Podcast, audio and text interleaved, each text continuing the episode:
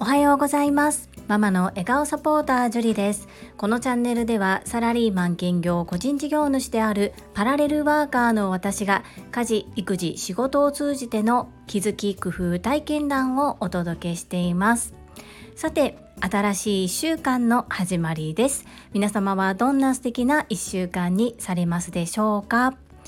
私は小学校3年生の次男の2学期が今日から始まるということで子供2人とも学校通いの日々に戻ります。また少し生活環境が変わるのですが体調を崩さないように頑張っていきたいと思います。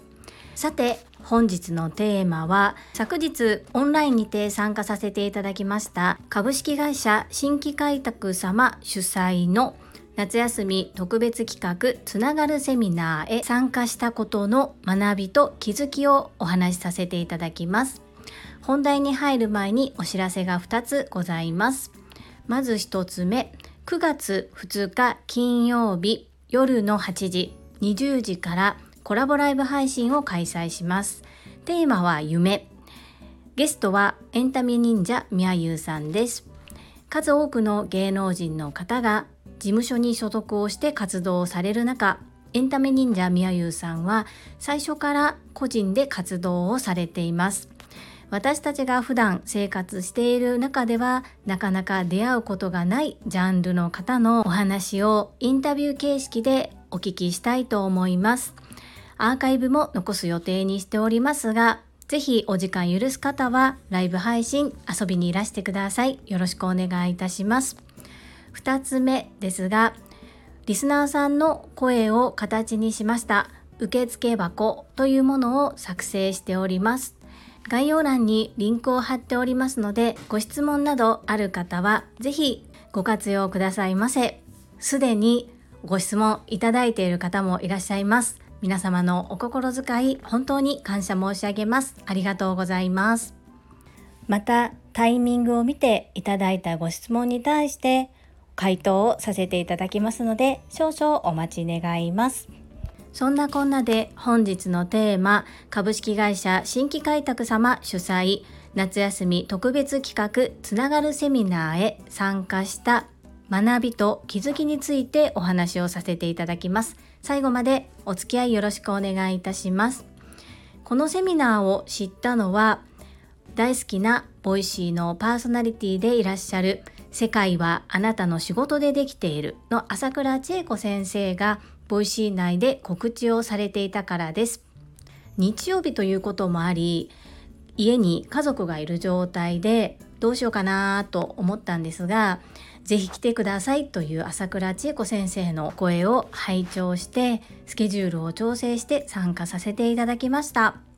あっという間の2時間だったんですがこの2時間の内容を一言でまとめるといざ女性よ立ち上がれといったところでしょうか。能力のある女性が能力を発揮できない状況にあることに危機感を感じておられる朝倉千恵子先生がその状況を変えよう変えるためには皆さんの意識改革が必要だということを熱く熱く語っていただいた回でした。本当に2時間お話しいただきましたのでこんな短い言葉だけではまとめられないのですが結論だけを申し上げますと女性を立ち上がれ今革命を起こせ、まあ、こんなところかなというふうに思います。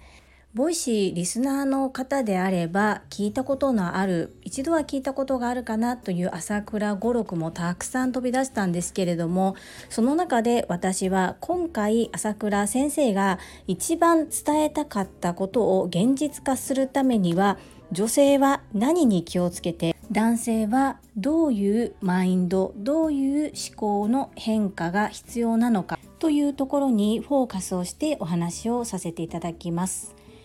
3点あります。仕事感が甘い。女性の価値を下げているのは女性自身である。プロの仕事人に性別は関係ない。ということです。まず仕事感が甘いですが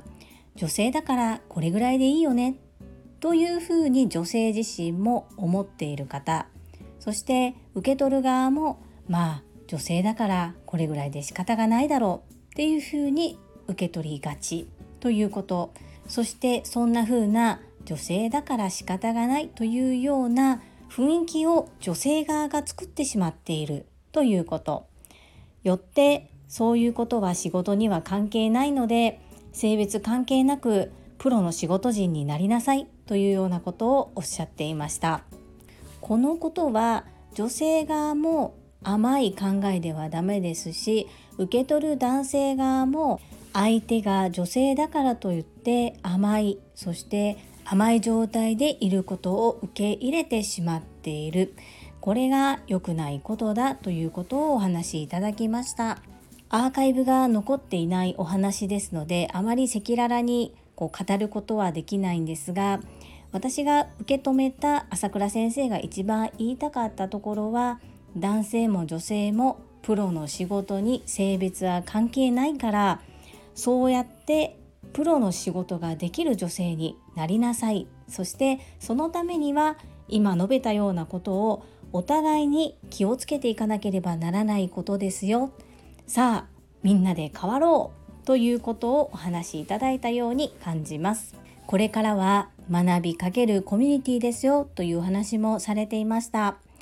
参加者は約90名近くいらっしゃったのですが私は昨年の8月から朝倉千恵子先生のボイシーは毎日拝聴しておりますがコメント欄でよくお見かけする超有名な方々や TSL の塾生の方もたくさんいらっしゃってすごい場だなぁというふうに思いました。実際ブレイクアウトルームでお話しさせていただいた方も半分以上は TSL の塾生の方でいらっしゃいました。私の場合はまだ TSL には入塾しておりませんのでボイシーのリスナーという形でボイシーリスナーと TSL の皆様がこう交流ができる場ということでとても素敵な場であったなというふうに思います。朝倉先生の思いを形にするためには女性である私たちが動かないといけません。そしてマインドを変えて社会に上司に認められるような人に変わらないとなと改めて感じました。朝倉千恵子先生のボイシーチャンネル「世界はあなたの仕事でできている」は私の配信の概要欄に毎回リンクを貼っております。もしまだ一度も聞いたことないですという方は是非聞いていただきたいと思います。どうぞよろしくお願いいたします。それでは本日もいただいたコメントを読ませていただきます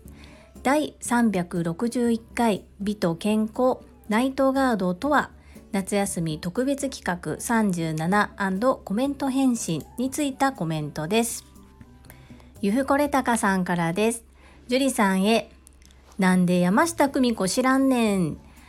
赤道小町時は一世風靡した歌やで。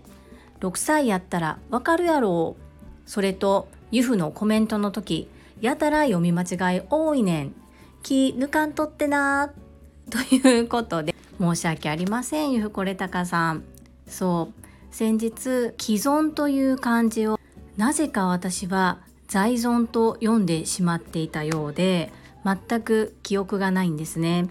そして先日やぶから棒という言葉が出てきたんですがそれもどうやらやぶらか棒っていう風に読んでたみたいで全然気づかずだったんですねそれを教えてくださいましたマインド TU さんが書いてくださったウェイクボードのことも私はウィークボードって読んでましたし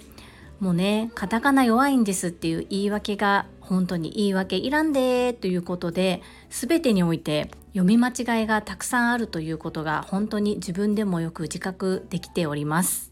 わからない言葉は調べて意味もちゃんと分かった上で収録させていただき難しい漢字や読めない英語も調べてやってるつもりなんですけれどもそれでもこうやってたくさん間違っているのでおそらく他の方のコメント返しでも変な発音をたくさんしてるのではないかなというふうに思います。気づかれた方は教えていただけると嬉しいです。本当に申し訳ございません。そしてゆふこれたかさんからのコメントの続きです。さて歯ぎしりに効く漢方は翼換酸が有効です。これは感触を抑える効果があり暴れる傾向のある地方老人の方によく処方されます。ユフはイライラが体からにじみ出ている患者さんにはよくおすすめしています。ゆうこれたかさん漢方の情報ありがとうございます。漢方ってこう漢方を処方してくださる専門のお医者さんがあるじゃないですか。で今はオンライン診療とかもありますがそういったものと薬局に行って買えるものがありますよね。そこの違いってどうなんでしょうか？ゆうこれたかさんまた機会があれば教えていただけると嬉しいです。コメントありがとうございます。続きましてインタビュアーうなみいくよ元局アナウンサーさんからです。追伸ゆふ殿と関西弁のやりとりがすごく楽しいということで うなみいくよさんコメントありがとうございます。なんか私たちにとったら普通の発音なんですけれどもやっぱり違う地域の方からしたら怖いですか？どんな感じに映るんでしょう？なんかね関西弁は可愛いっていう派と怖いっていう派に分かれるなというふうに思います。朝倉先生が関西弁を喋ってくださると私は親近感がとても湧いて嬉しいんですが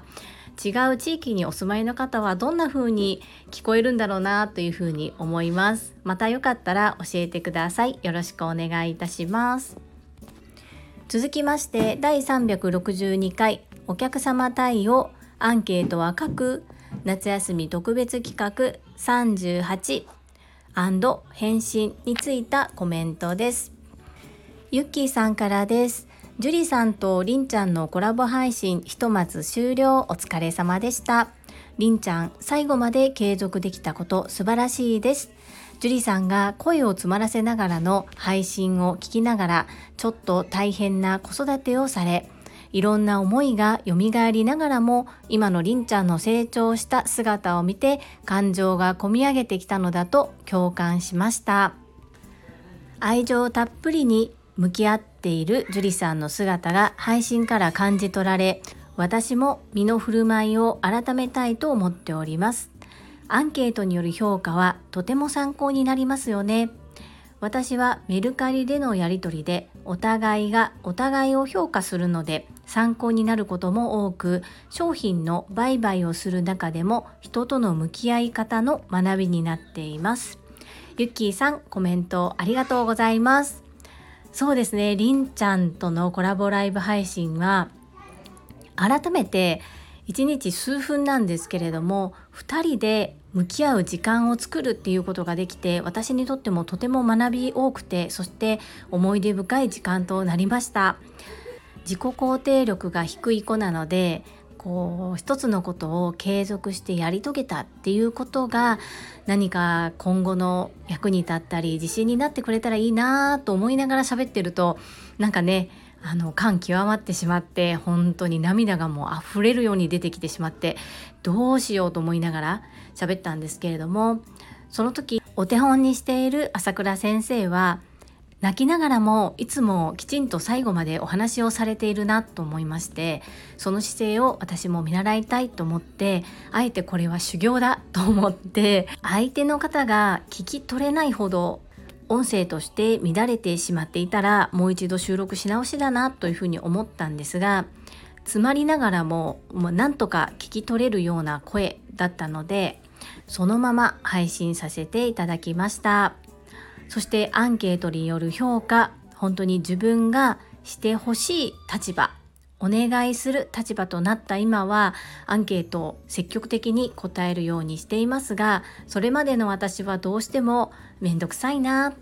こんな風に声をお伝えしたところでどんな風に相手が変わるんだろうという風にちょっとひねくれた考え方をしてしまっていたなっていうことをとても反省しておりますし気づかせていただいたなという風に自分がやることですごく多く学ばせていただいております。コメントありがとうございます。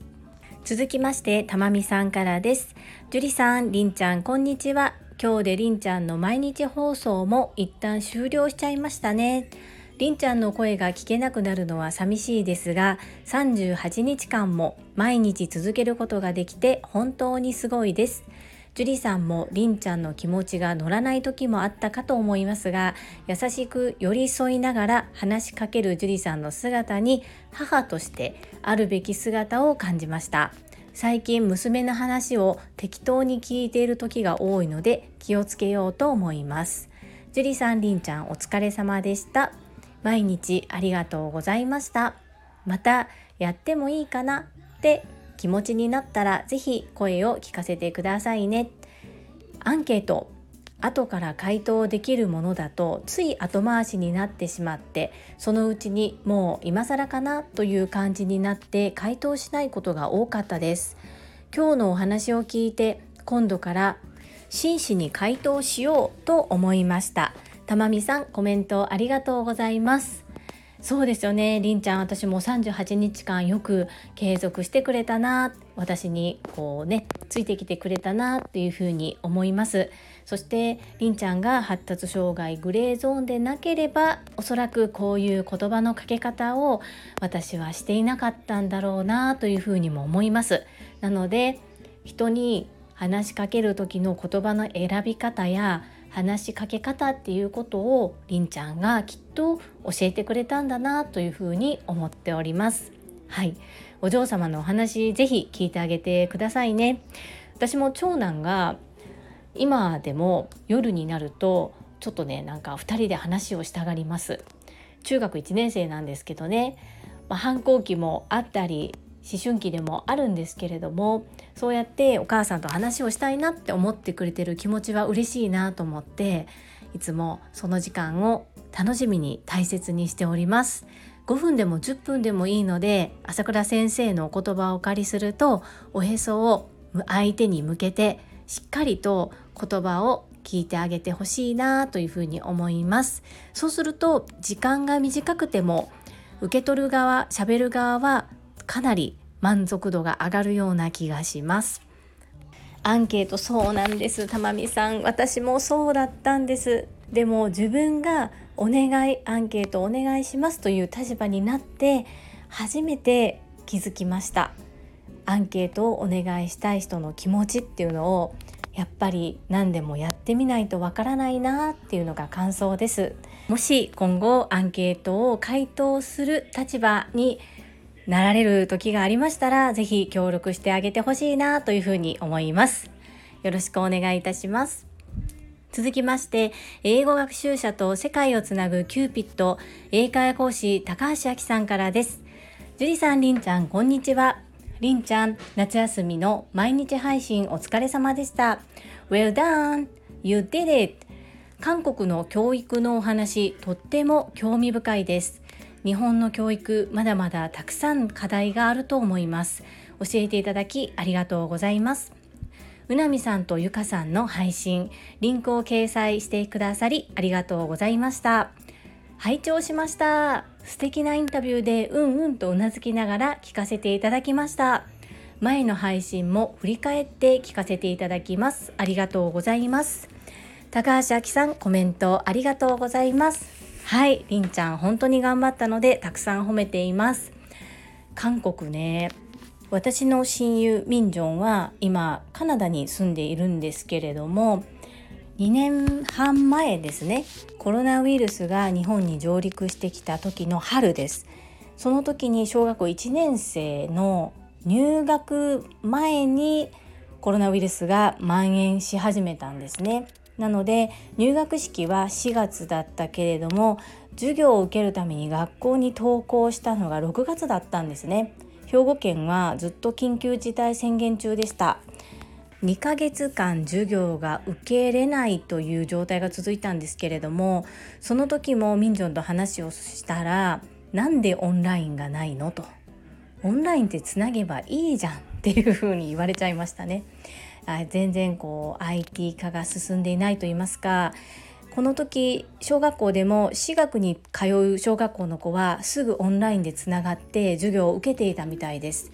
では公立の小学校に通っていたりんちゃんそしてうちの長男はどうだったかと言いますとその2ヶ月分を学校が無理やりギュッとギュッと縮めてもう本当に時間割見てとってもかわいそうでした特に1年生もうほぼ毎日三国三国三国三国算数と国語ばっかりで副教科と言われているものが全然ないんですよ。もうこんなにまでして詰め込まないとダメなものなの？っていうふうにどうしても思っちゃいましたよね。りんちゃんの場合はどっちにしても三国はついていけず切り抜き授業といいまして支援学級で一緒にやっていただいていたのでまだ良かったんですけれども一般の普通クラスの子は相当大変だったんじゃないかなというふうに思います。こうやっぱりそういういい部分は世界レベルで見ていろいろと取り入れていきたいですよね。なかなか私たちの力ではどうすることもできないんですがかといって黙っていても変わらないのでどういう形でか分かりませんが変えていきたいなというふうに私も思います。そしてポッドキャストを聞いてくださってありがとうございます。そうですよね。このゆかさんの回も素晴らしかったんですが過去回も本当にいいんです。高橋明さんぜひお時間許す時に聞いていただきたいなというふうに思います。よろしくお願いいたします。続きまして藤井文子さんからです。りんちゃん、樹里さん夏休みに楽しくて元気になる放送をありがとうございました。また学校がお休みの日やりんちゃんが気が向いた時にりんちゃんの元気いっぱいの声が聞きたいです。よろしくお願いします。藤井文子さんいつもりんたに優しい言葉たくさんかけてくださってありがとうございます。そして昨日はオンラインですがつながるセミナーで藤井文子さん動く藤井文子さんを見つけました。いつもボイシーのコメント欄でしかお見かけしないお名前の方々がこう動く姿お顔を拝見できるっていうのはなんかいいですね。なんかすごく有名人に出会えたような感覚に浸りましてとっても素敵な時間でした。りんちゃんがまた入りたがった時にはいつでもいつでも放送をさせていただきますのでまた楽しみにお待ちくださいませ。ありがとうございます。続きましてまみさんからです。樹里さんはじめまして。こっそり拝聴させていただいておりましたまみと申します。りんちゃんとのコラボ配信大変なこともあったかと思いますが可愛いなぁと癒されておりました。またお二人コラボされる回も楽しみにしております。まみさん初コメントありがとうございます。パチパチパチパチ。まみさんの自己紹介の配信を聞かせていただきました。藤井文子さんと同期のオンライン版 TSL 熟成でいらっしゃるということで私の先輩にあたる方になりますね。こっそり聞いていただけたとのこと、そして初コメントをいただきましてありがとうございます。大変なこと、そうですね。思い通り、親の思い通りにいかないところはなかなか大変でしたが、実際収録自体はとても楽しんでさせていただいていました。温かく見守ってくださる皆様のおかげで、無事に38回夏休み最初から最後まで毎日欠かすことなく音声配信収録することができました。ご清聴くださいましてありがとうございます。続きまして福田秀夫さんからです。会員番号17福田秀夫です。38日間も続けることができたりんちゃん。すごいですね。大人でも難しいのに素晴らしいと思います。きっとこの経験が将来生きてくるはずです。僕はあんなに頑張ったんだぞって。会員番号17番福田秀夫さんコメントありがとうございます。はい。私も38という数字を改めて見てすごいなぁと我が子で親バカですが思ってしまいました。将来僕はあんなに頑張ったんだぞっていうふうにこのことがりんちゃんの背中を押してくれる日が来るそんな風に私も願っております。そして昨日のつながるセミナーとても顔をうんうんとうなずいている福田秀夫さん動く福田秀夫さんを拝見できてとても嬉しかったです。本日もコメントをいただきましてありがとうございます。続きましてひろしさんからです。初めてコメントさせていただきます。パチパチパチパチ。初コメントありがとうございます。朝倉団長のボイシーからリスナーの方々がスタンド FM で配信されているのを知り拝聴させてもらってました。今回の配信ではりんちゃんが最後まで配信を継続できたことで頑張ったねを伝えるところで私も涙しました。日々の配信は決して長い配信ではない日もあったかもしれませんが何より継続できたこと毎日の配信の中で少しでも成長してほしいとの母の愛情が感じられとても貴重な時間を共有させていただきありがとうございました。ひろしさん初コメントありがとうございます。そして朝倉団長のボイシーからお越しくださいましてありがとうございます。リスナーの方々が今どんどんスタンド FM で配信をされていてそれぞれの方のカラーが出ていてとっても楽しい配信がたくさんあります。そんな中でも私の配信も聞いてくださり本当にありがとうございます。りんちゃんとの関わり本当に38日間続けることで私もとっても学びが多いものとなり親子での思い出作りができました。そしてこれは母である私へのプレゼントであったなというふうに今は思っています。ひろしさんこの度はコメントくださいまして本当にありがとうございます。今後ともどうぞよろしくお願いいたします。皆様毎日たくさんのいいねやコメントをいただきまして本当にありがとうございます。励みになっておりますし本当に嬉しいです。感謝申し上げます。最後に一つお知らせをさせてください。タレントのエンタメ忍者みやゆうさんの公式 YouTube チャンネルにて私の主催するお料理教室ジェリービーンズキッチンのオンラインレッスンの模様が公開されております。動画は約10分程度で事業紹介自己紹介もご覧いただける内容となっております。概要欄にリンクを貼らせていただきますのでぜひご覧くださいませ。それではまた明日お会いしましょう。素敵な一日をお過ごしください。ママの笑顔サポータージュリーでした。